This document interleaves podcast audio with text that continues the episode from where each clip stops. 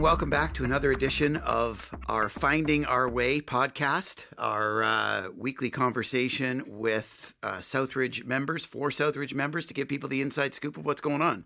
Uh, I'm joined here today by one of our longtime elders, Rocco Maiolo. Rock, say hi to everybody. Hello, everyone.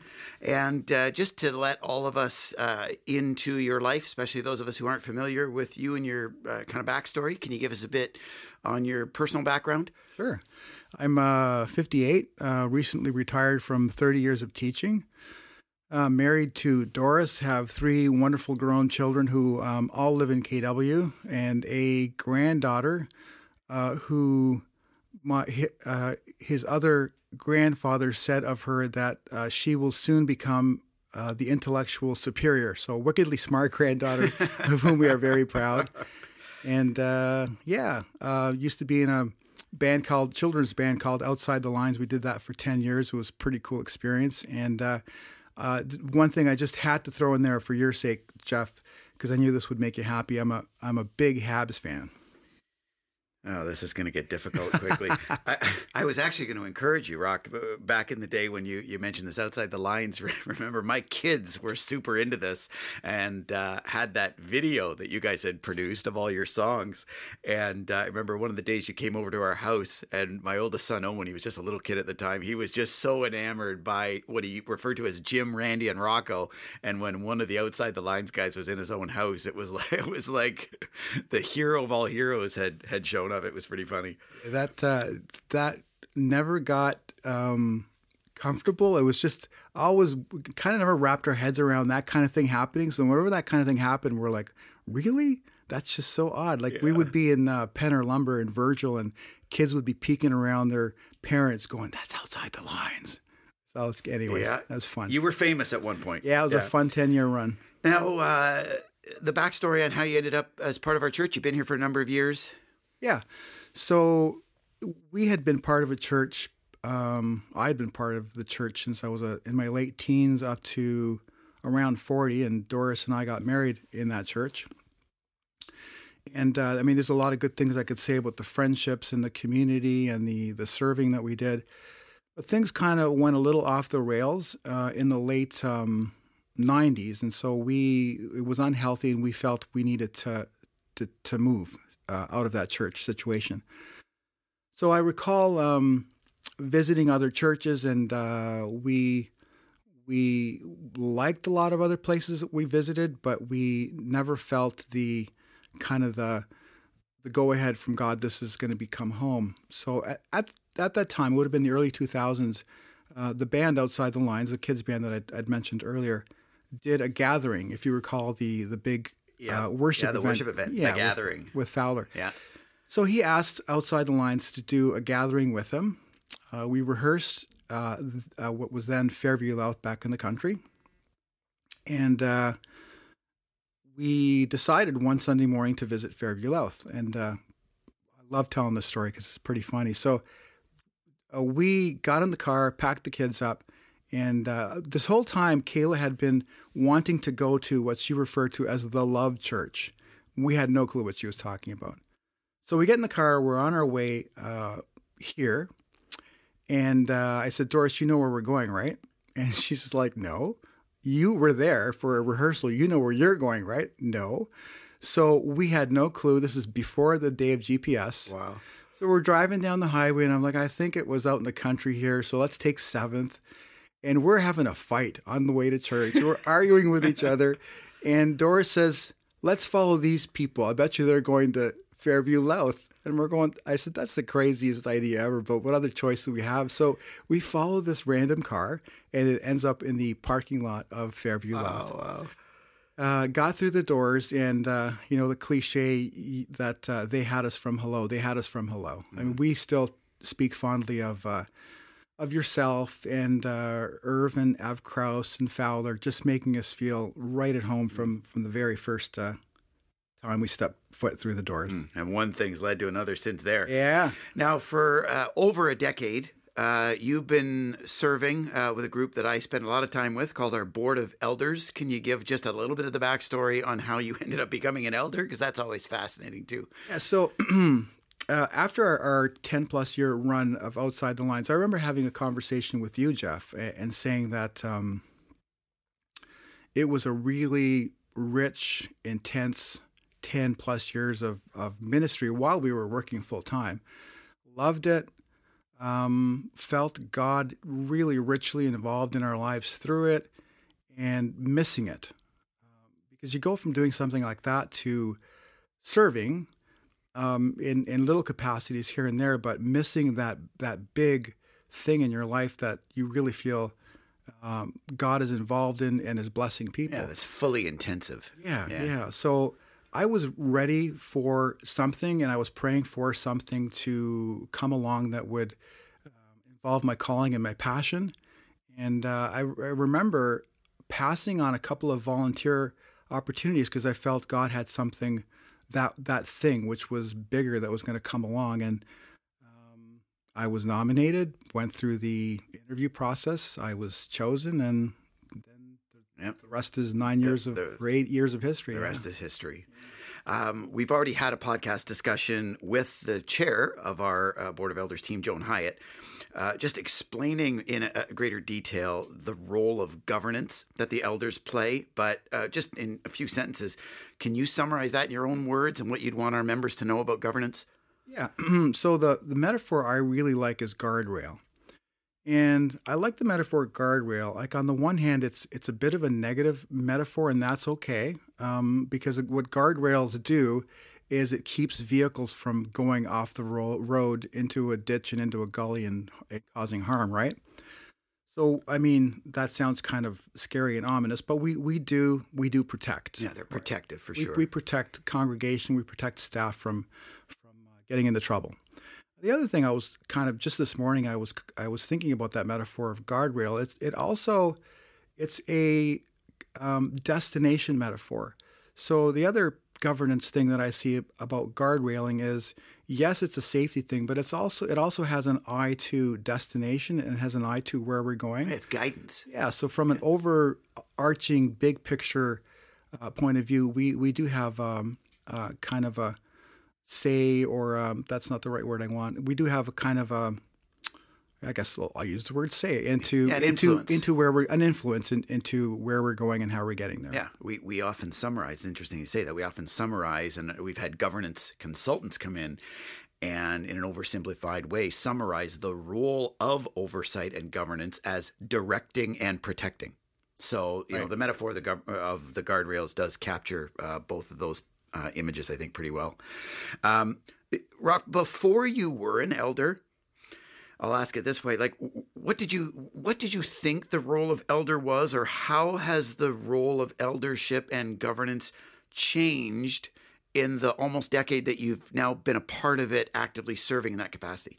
Right. Um, yeah. So I had all kinds of weird and wonderful and bizarre thoughts as to to what an elder was. For, so, from my observation, um, it seemed to me like. Um, like elders were either rubber stamping what uh, some pastors wanted to happen, or an elder was um, serving what a congregation ultimately decided and voted on. So I didn't really, I didn't really see an elder in real terms from from what I had observed very positively. Uh, read scripture and I, I saw what an elder should be um, so what governance what governance has has shown me here, and that's not to disparage other churches in any way, shape, or form. There's a lot of great boards. There's a lot of great elders. There's a lot of great models out there. So I don't mean to to be negative. It's just that I was kind of was a little confused because yeah, because of the negative experiences I'd had. Yeah, it sounds like they were either negative or or in the best case scenario benign. Yes. Right? They, they were just sort of placebo right. governance, uh, not real governance. Yeah. And, and often, you know, for people who are part of the church and even for members who are part of the church, even though we're, we're kind of involved in the ministry, because it's invisible and because the visible leadership that we so often see are the pastoral staff and teachers and, you know, kind of the front and center leaders – we assume that that's where the exclusive epicenter of leadership comes from and that there's actually no other influence. We often have a hard time even buying that there's a group that can have effect or influence on those people. and yet, now that you've been in it, you've been able to kind of experience hey, this group does provide a guiding role in directing and protecting. Right. Yeah.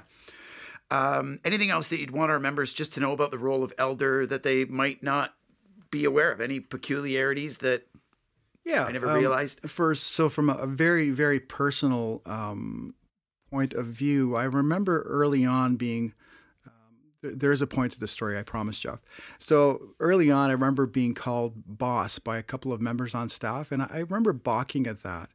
And I remember balking at it because I wasn't comfortable with the idea of being a boss.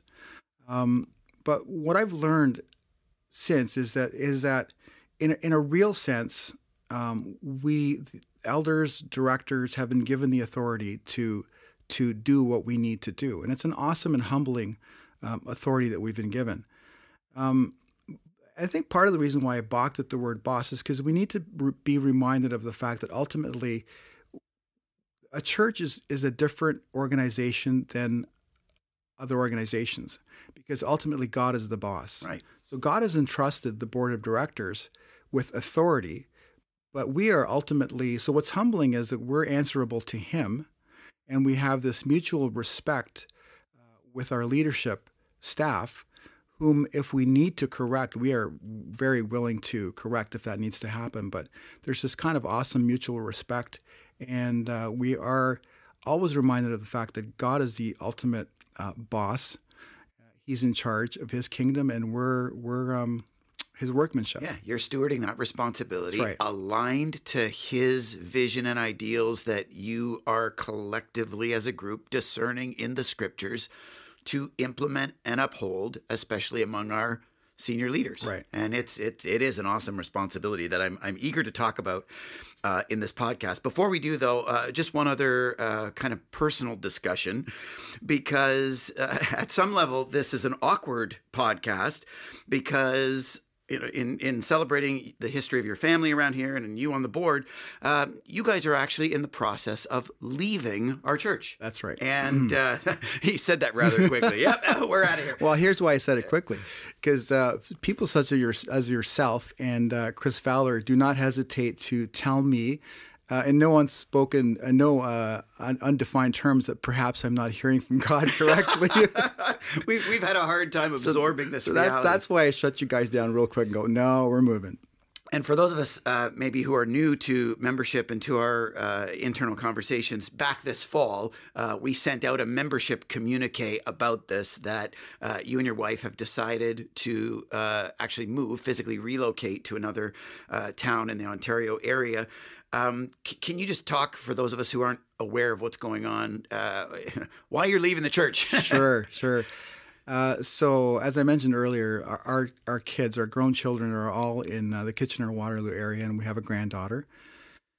Um, so one of our, our kids was living with us for about a year, and so we were in kind of that stage in life where you're empty nest, and now you're not empty nest, and your one kid's at university, and now he's got a co-op and he's living at home, and so we were in that world for for several years.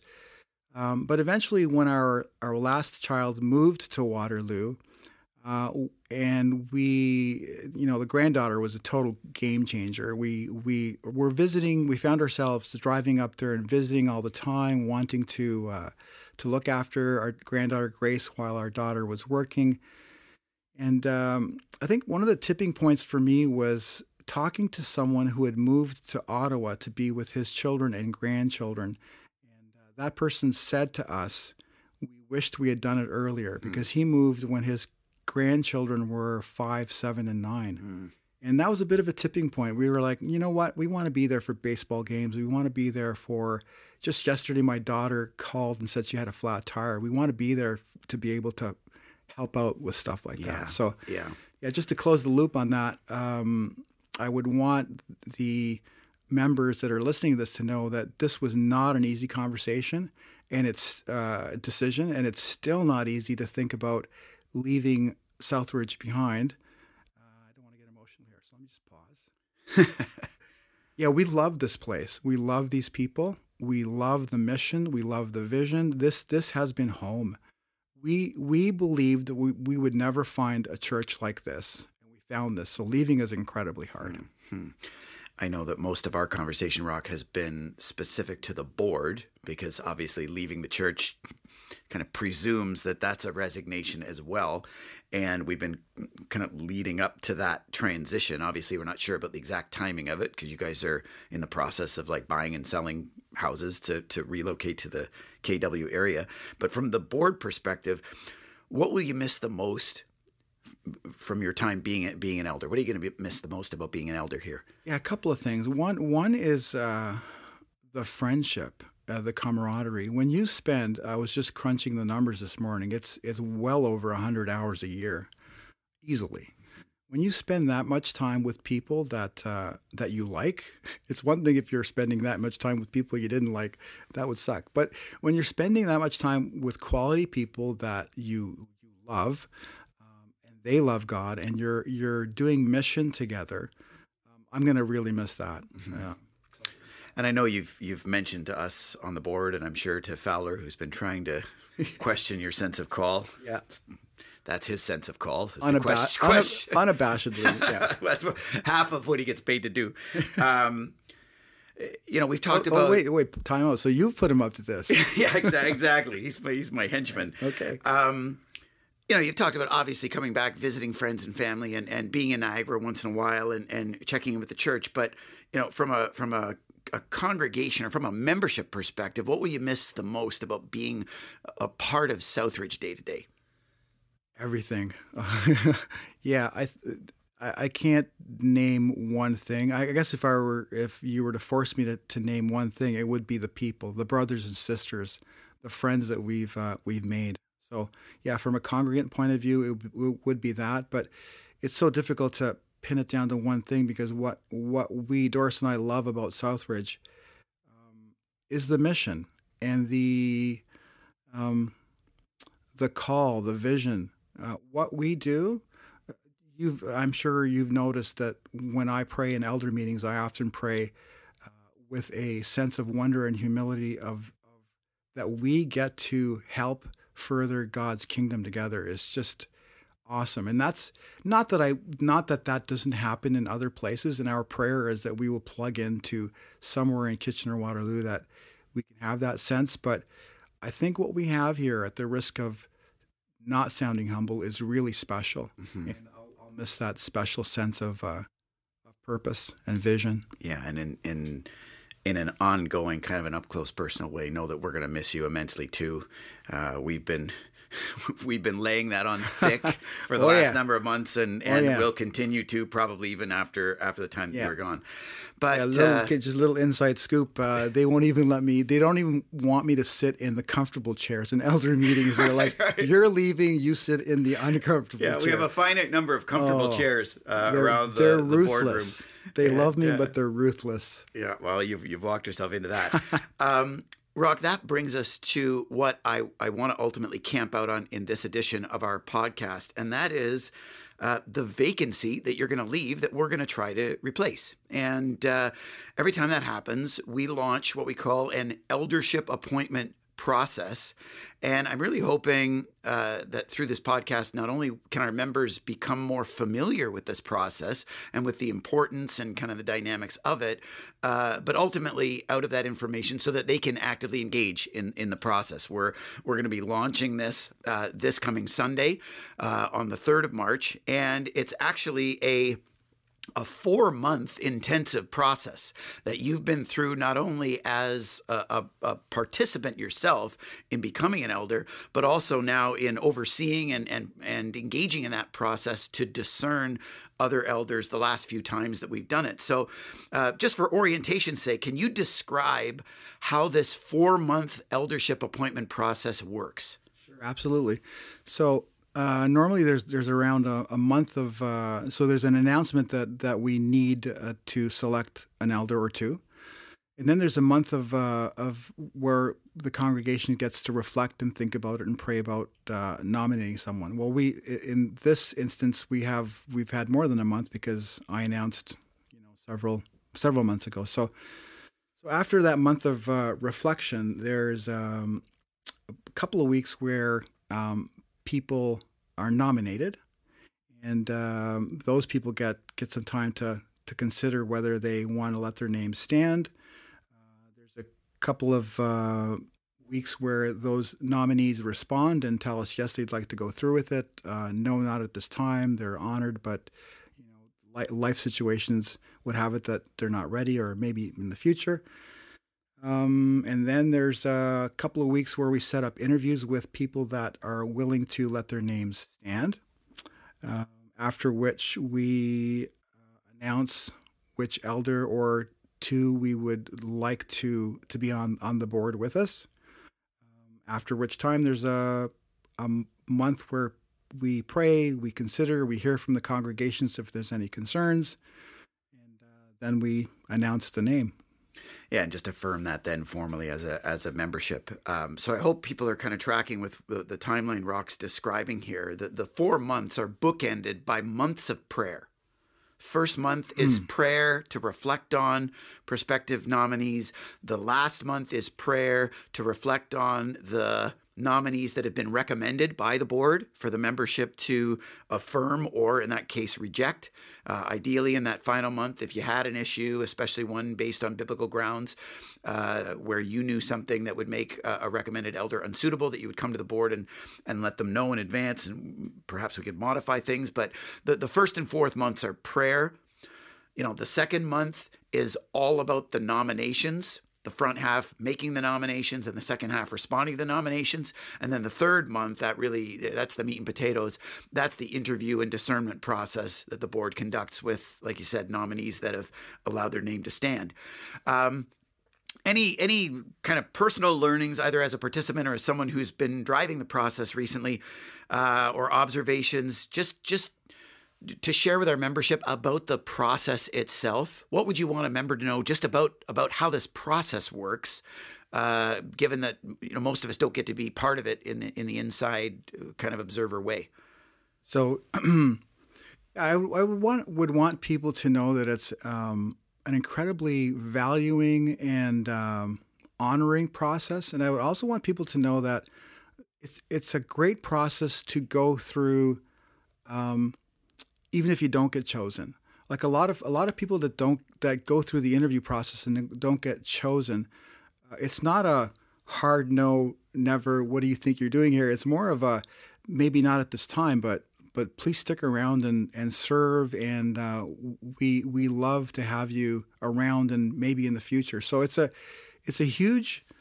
Uh, the process is a huge learning experience. For me, it was uh, it, it it's kind of an almost an intense self-reflective uh, time where you you get to inventory what's going on in your in your heart in your life with your gifting. So it, it's an incredibly valuable process. Yeah it's a very i find it especially through the length of it it's a very comprehensive call discernment process.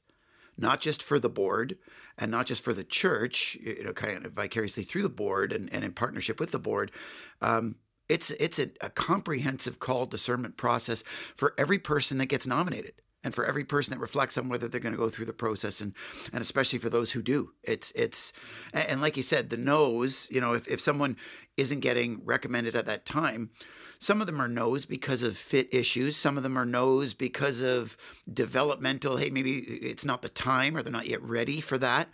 Um, but it, it it almost always seems like it's good for the individual. Absolutely. And they've grown through mm. the process. And and certainly I'd want to say for our membership on behalf of our leadership, it, it in a lot of ways, Rock, you know, it's always good for the church for people to go through the process, regardless. I, I, I remember one person um, when they were considering whether to to go through the process, they they spoke with a, a family member of theirs who was an elder at a different church to kind of help them reflect on whether they should go through the process, and their advice kind of is the advice that I would extend to anyone if they ever asked me personally, do you think I should let my name stand? Do you think I should go through the process?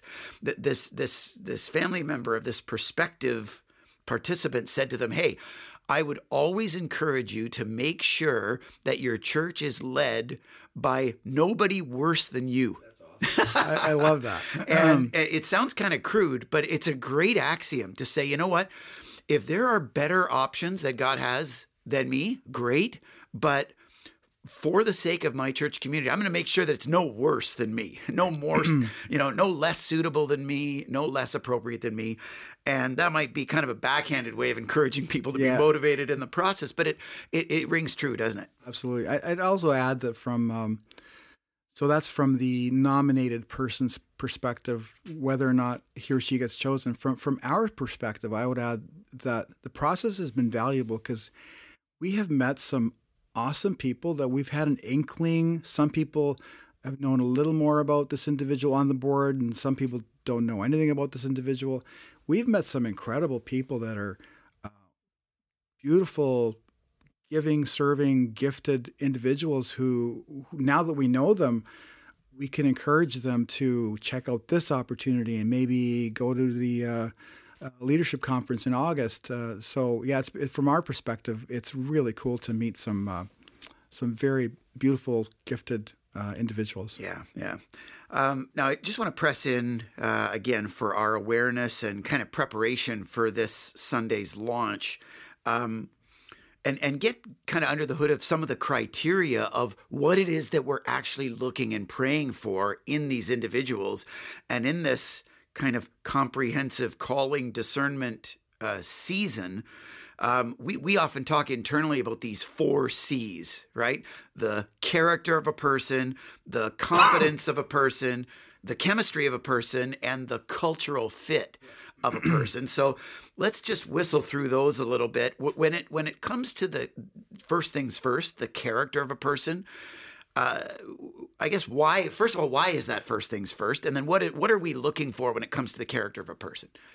Yeah, there's a high bar for eldership in Scripture, and what we're looking for the character um, character of a person is is someone uh, that's beyond reproach.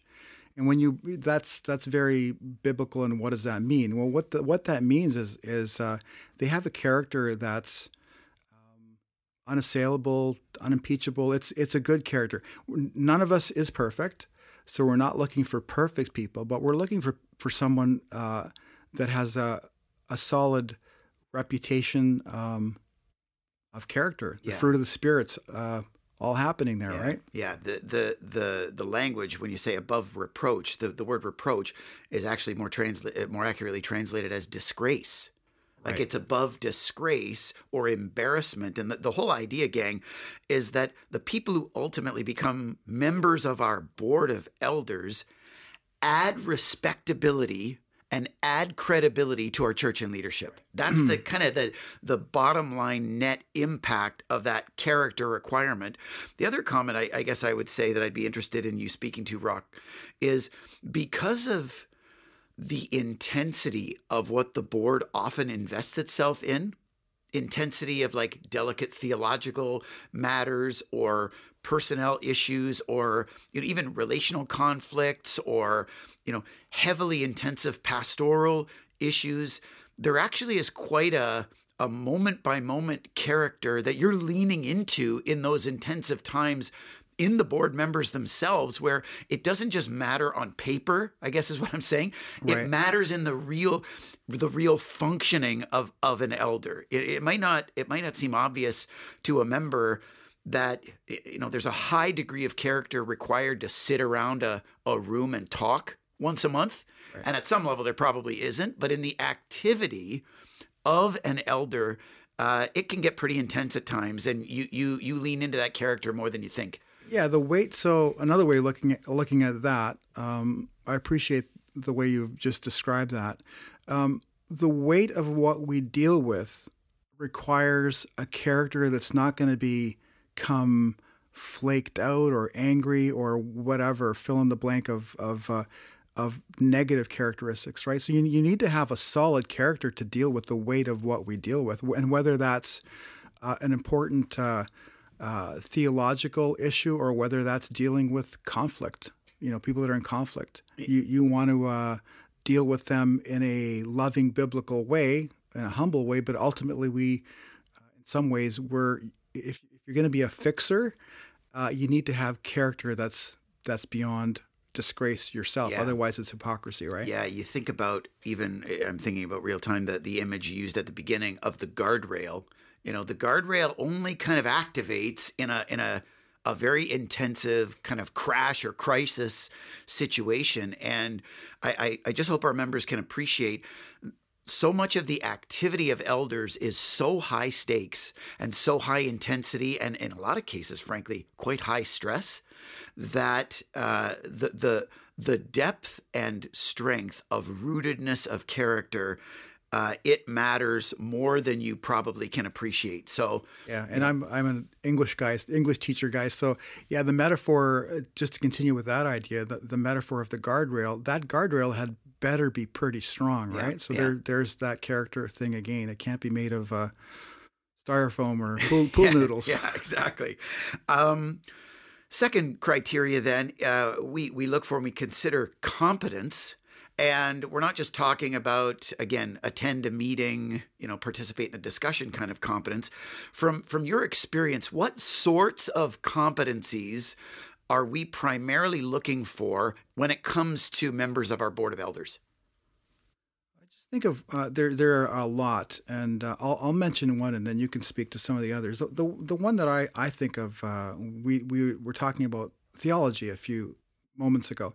So one of the criteria it talks about is the ability to teach, which doesn't mean that an elder is going to be preaching on stage on a Sunday morning. Doesn't mean that an elder will be preaching at all. But one of the competencies is the ability to to deal with scripture and to be able to to uh, dissect scripture uh, and be able to to unpack it for for people. So you need to be able to. I mean, we we've just been navigating several um, theological issues, and we we had better know what those scriptures have to say about baptism, for example, right? Yeah, yeah, and interesting in that, uh, uh, just to press into that a little bit, if if members are listening and you know wondering about prospective elders that they could nominate, or uh, whether God might be calling themselves to to this type of role, it it doesn't mean, and you can speak to this being an elder for almost a decade, it doesn't mean that your understanding of scripture doesn't grow and change. Correct. Right. But it does mean that you have a rootedness in convictions and you have a, a, a working, solid, contributable understanding of theological issues. Absolutely. That's kind of the tension that we're living in on Absolutely. that. Absolutely. And we will we will speak to love beyond belief shortly. Yeah, yeah. yeah. So, so you know, there's kind of a, a, a dance there on the theological Absolutely. one. Any other uh, just kind of practical competencies that you that you see are important? Yeah, I would throw out a couple. One would be uh, conflict resolution, the ability to sit with people that are in conflict and and navigate that. Um, hopefully, to a godly resolution where you know all parties are are restored. Um, and the other is the um, the ability to lead. You you need to be a leader, right? And everything that that implies, servant leadership, where where people see you as someone that's worthy of directing them to Christ. So we, we, we are looking for people that already have this leadership capacity or gear where they are leading people in some way, shape, or form, whether it's in real terms, small, you know, small group leader or whatever. So yeah, the leadership and the conflict resolution would be another couple of uh, competencies I would throw out there. Yeah, I would say, you know, from my perspective, especially given the conversation that Joan and I had in this environment about the difference between ministry and management versus governance and oversight. Um, the, the the gifting, the leadership gifting, particularly of like wisdom and discernment, right. like it's a lot of high level kind of bigger picture, longer term decision making that the board weighs in on. And so the capacity to think, pray, reflect at that level uh, is is certainly a common competence that's that's helpful. And then I, would say, in addition to that, I think that there are some uh, just functional competencies where, uh, frankly, we benefit from a diversity of different gifts around the board table. Some that might have you know, acumen in finance. Uh, some might have more of a uh, relational pastoral sensitivity and can, you know, be involved in in you know visitations or prayer times with people, things like that. And so there there are actually some practical kind of uh, functional competencies there. Any more that you can think of when you think about our board or what we could need? Yeah, I mean, from a strictly legal safety perspective, uh, you'd, you'd want people that are aware of uh, human resources and how how people are managed on a staff. Yeah, certainly those kinds of Right, things help. right. You know, There's- there's a lot of- organization. Right. There are a lot of practical things as well, for Yeah. sure. And I, I appreciate your um, speaking to the diversity because what you don't want is our eight uh, really caring, loving pastoral people that have no clue or desire to know anything about finances. On the other hand, you don't want eight people that are just all about the finances, right? So you do want to definitely want a, a mix. Yeah, and one thing uh, I would share to our membership, just at a, a very personal level, and you've heard me say this often when we've when we've talked as a board. You know, Rock, you alluded to your impressions of boards before you became an elder here at Southridge that they were kind of benign, and uh, that that mindset or that uh, distrust, I would even say. Um, isn't non-existent around here. Right. Some people wonder, like, can this board actually govern you? Can this board actually govern the teaching of a Mike Krause? Does this board actually provide those those guardrails? And and for me personally, I, I- you know that I I value this as much as anybody. And so one of the kind of I guess not so secret now that I'm sharing it. one one of the not so secret criteria that I tend to look for is does this person live in a leadership world of some stakes or scale that is in some way bigger or more complicated than Southridge so that Southridge isn't just the biggest thing that they lead. Right. Because if Southridge is unilaterally the biggest and most complicated and most overwhelming thing that they lead, it will be hard for them to get their arms around it and for, for them to get their head and heart in that oversight position of me Right. right? Because I'm involved here in leading Southridge of its scale and complexity. And so you're looking for people, you know, not just leading an organization that's larger, but, you know, maybe they serve on a board of an organization that's larger, or they bring a legal competency or you know a construction background or you know something where they've served in something that is different and ideally of a grander scale than Southridge so it's not the biggest thing in their world um, and so you know that that tends to be something that I'm from a personal level quite quite concerned about. Um, I, I guess final question along this, uh, you know, would be around the the chemistry and the the cultural values. We'll tie them together. Um, why do those? Why do we have those? ingredients at play as well why can't we just leave it at character and competence why does chemistry and culture matter Yeah, so we we have used the uh, the phrase DNA uh, around here, um, and we have a DNA. We we are a certain way intentionally, and we have become a certain way because of our twenty plus years of, of being a church. And uh, it, you know, to, to to put it crudely, if you don't get that and you don't believe in that, and you're not living in that DNA, then then you're not going to be a good fit, right? So you so the, to me the chemistry thing is um, it's twofold. One, it's about um, being someone that uh, these other eight people are are going to feel like they uh, we can work with this person. We we can see it, right? After you've interviewed him, after you've heard about him or her. Uh, you're feeling like, yep, we we've got the chemistry. We can work with this person.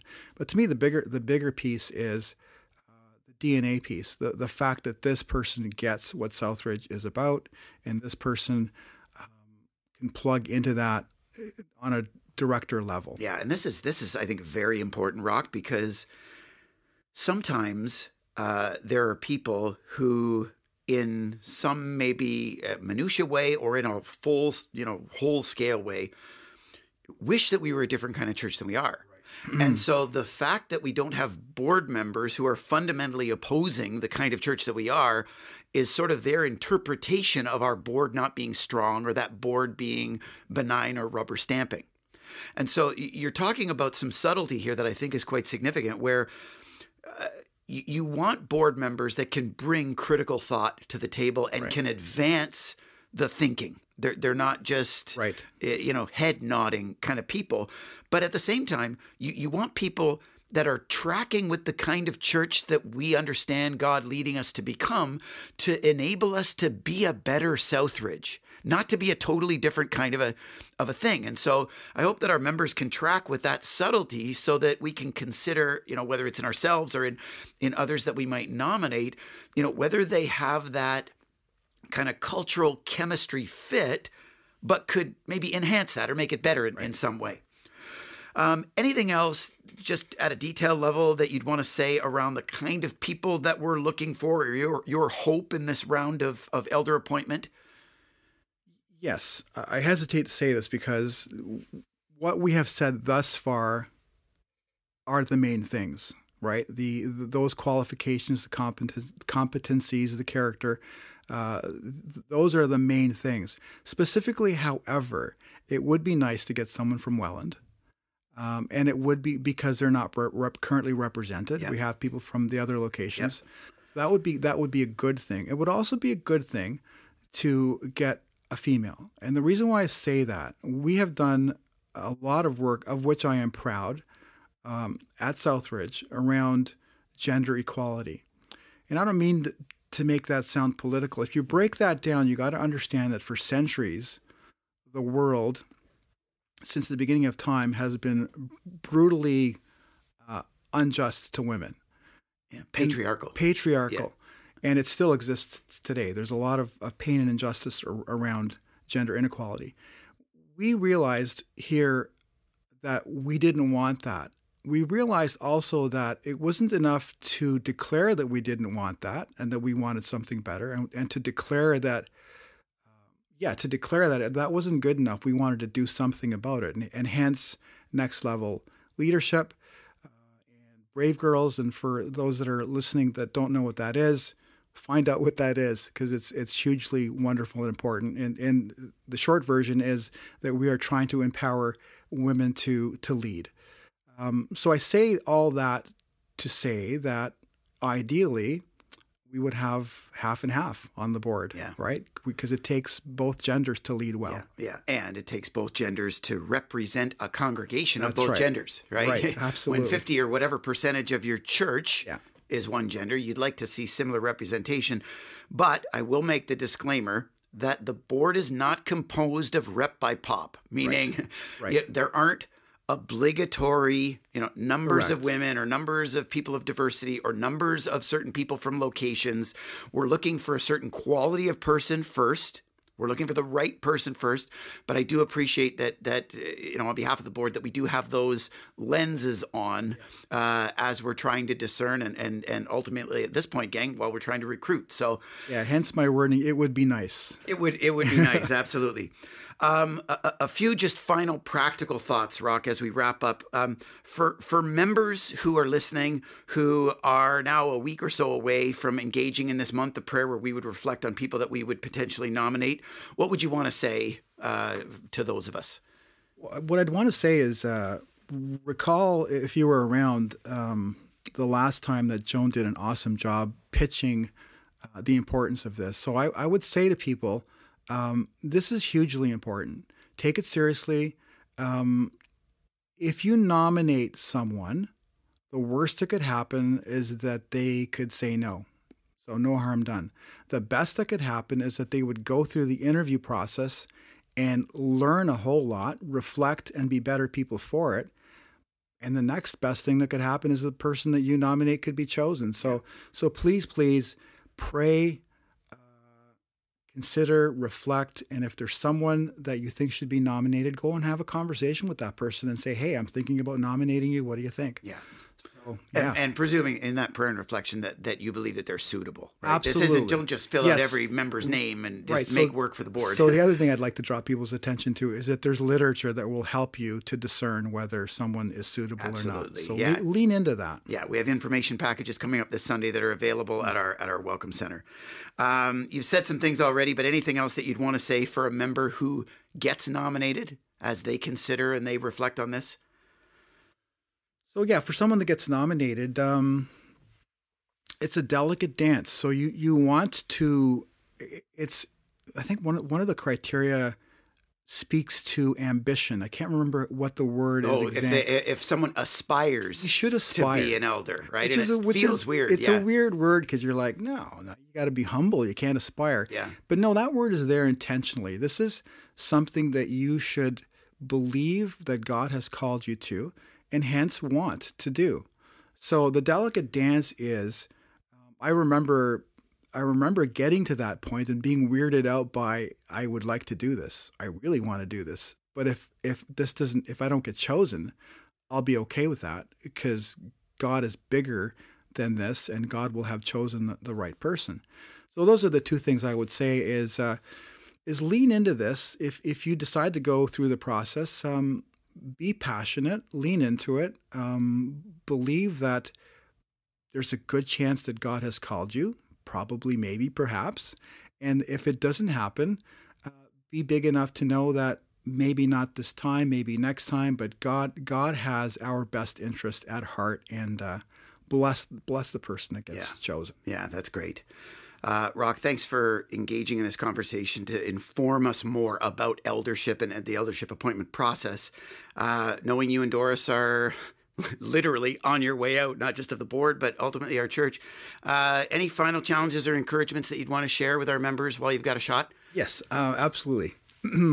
it's a it's a real privilege and honor to have this shot, as you call it. Um, I, I've been you and I have had this conversation many times. I'm greatly saddened by people who leave, and you have conversations with people who leave, and they they had been around for a long time, and they really didn't have a clue what what or who we were about.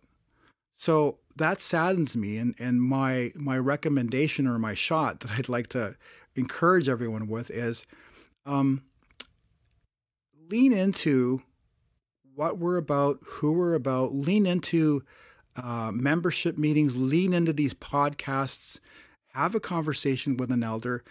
The more knowledge you have about who we are and what we are and what we want to do, the better you will be for it, the better Southridge will be for it, the better the, kingdom will be for it. It's a kind of a trust gear that once you know more, you're you're more able and willing to participate in what's going on. So, yeah, my encouragement would be to um, to lean into the opportunities that you have here to grow in Christ and to to serve and to to grow God's kingdom together with uh, other people that are, are like-hearted and like-minded. I'm hearing, uh, I believe it's in Philippians, the word of the Apostle Paul that says, Be unified in thought and purpose. Be unified in thought and purpose. And I think that that's a great encouragement, Rock. And frankly, the whole reason that we've tried this experiment of this podcast to try to bring more people into the conversation so that we can be more unified in thought and purpose. And uh, from my end, let me just say thanks to you and to Doris, uh, not just for your service on our board of elders. It's been great working with you as a teammate in that regard, uh, but for just being poster children, church members, and brothers and sisters in Christ. We love you guys. We love your family. We support your decision, even though we don't agree with it. uh, we're going to miss you like crazy and hope to see you around. Likewise, thank you, Jeff, for Yeah. uh, for having me. It's been a pleasure and an honor. That's great. Thanks, everybody. We'll see you next week as we continue to be on this journey together of finding our way. Take care.